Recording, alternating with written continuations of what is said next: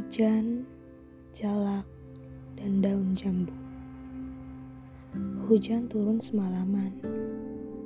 Paginya, jalak berkicau dan daun jambu bersemi.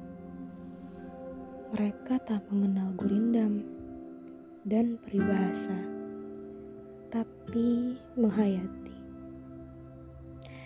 Ada kita yang purba tahu kapan harus berbuat sesuatu agar kita, manusia, merasa bahagia.